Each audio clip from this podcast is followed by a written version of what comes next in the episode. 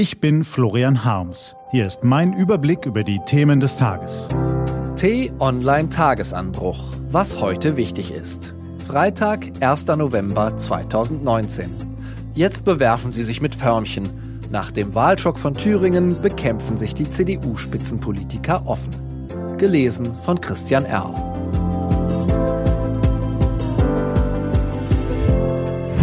Was war? Die CDU gleicht einem Sandkasten. Die Annegret hat es immer noch nicht geschafft, ihre Sandburg zu bauen. Ist ja auch nicht leicht, wenn ihr der Frieder ständig das Schäufelchen klaut. Der findet nämlich, der Annegret ihre Burg, die Wassergräben und überhaupt alles im Sandkasten nämlich grottenschlecht findet der Frieder das nämlich. Und er selbst, er könnte das alles viel höher und viel schöner bauen. Und in Wahrheit ist ja überhaupt auch die Angela schuld, dass das nicht klappt und kaum noch Förmchen da sind, weil die haben ja der Alexander und die Alice aus dem Nachbarhaus stibitzt. Und das ist echt mega fies. Und jetzt kommt auch noch der Roland um die Ecke. Ja, was will der denn? Ah, der wusste ja schon immer alles besser und jetzt freut er sich über jede Gelegenheit, der Angela mal wieder ein Förmchen an den Kopf zu werfen und wo er schon mal dabei ist, da wirft er der Annegret auch gleich noch eins hinterher. Und das findet dann aber wieder der Daniel doof, weil der hat nämlich längst begriffen, dass im Sandkasten niemals die alten Typen mit der großen Klappe gewinnen, sondern immer die jungen Typen, die zu allen lieb sind und problemlos ein schwarzes Eimerchen mit einem grünen Schäufelchen füllen können. Und der Markus von nebenan, der weiß das schon längst. Der geht sogar so weit und malt alle Eimer, Schaufeln und Förmchen grün an und hey, auf einmal finden ihn alle total dufte.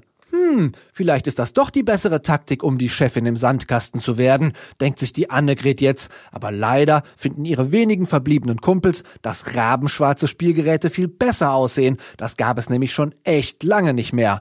Das wiederum findet auch der Jens, aber der sagt das nicht laut, weil dann würde ja die Annegret vielleicht gewinnen und die soll ja eigentlich raus aus dem Sandkasten. Da ist sich der Jens ausnahmsweise mal einig mit dem Armin, aber damit enden die Gemeinsamkeiten auch schon wieder. Überhaupt ist von der einst dicken Freundschaft im christdemokratischen Sandkasten nichts mehr zu spüren, stattdessen keilt sich fast jede mit jedem. So ist das halt am Ende einer Ära. Seit fast 14 Jahren sitzt Angela Merkel im Kanzleramt. Da ist es verständlich, dass ihr nun zusehends die Macht entgleitet.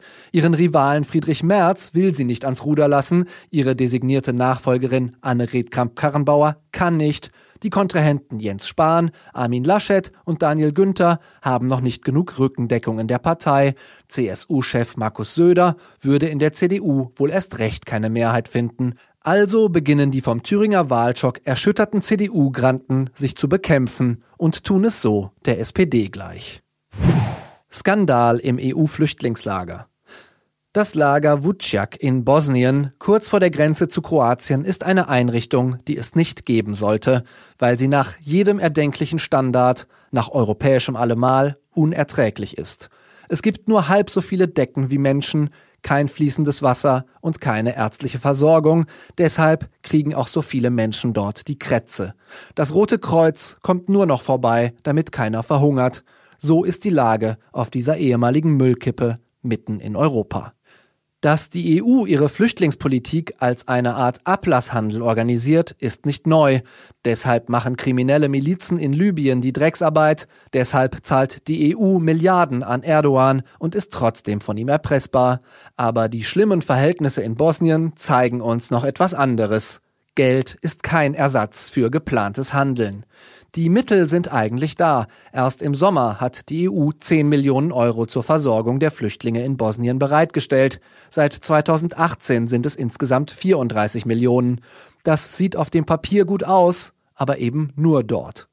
Geld im Budget einzuplanen und das schon für die Lösung des Problems zu halten, ohne Kontrolle ohne effektive Umsetzung, das genügt nicht. Wir beobachten das oft im politischen Betrieb. Problem diskutiert, Finanzierung bereitgestellt und dann raus mit der Pressemeldung, die den Erfolg bejubelt.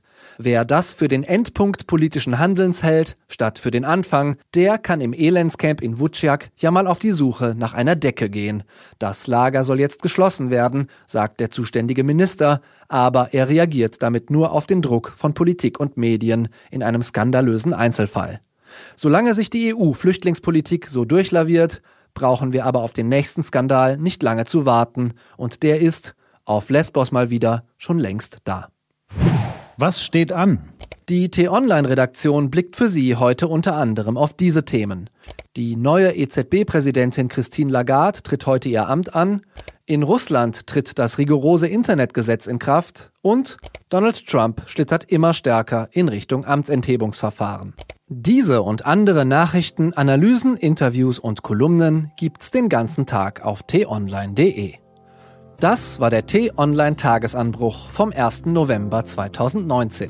Produziert vom Online-Radio und Podcast-Anbieter Detektor FM. Morgen gibt's den Tagesanbruch am Wochenende mit dem Rückblick auf die wichtigsten Themen der Woche und dem Ausblick auf das, was kommt. Ich wünsche Ihnen einen frohen Freitag. Ihr Florian Harms.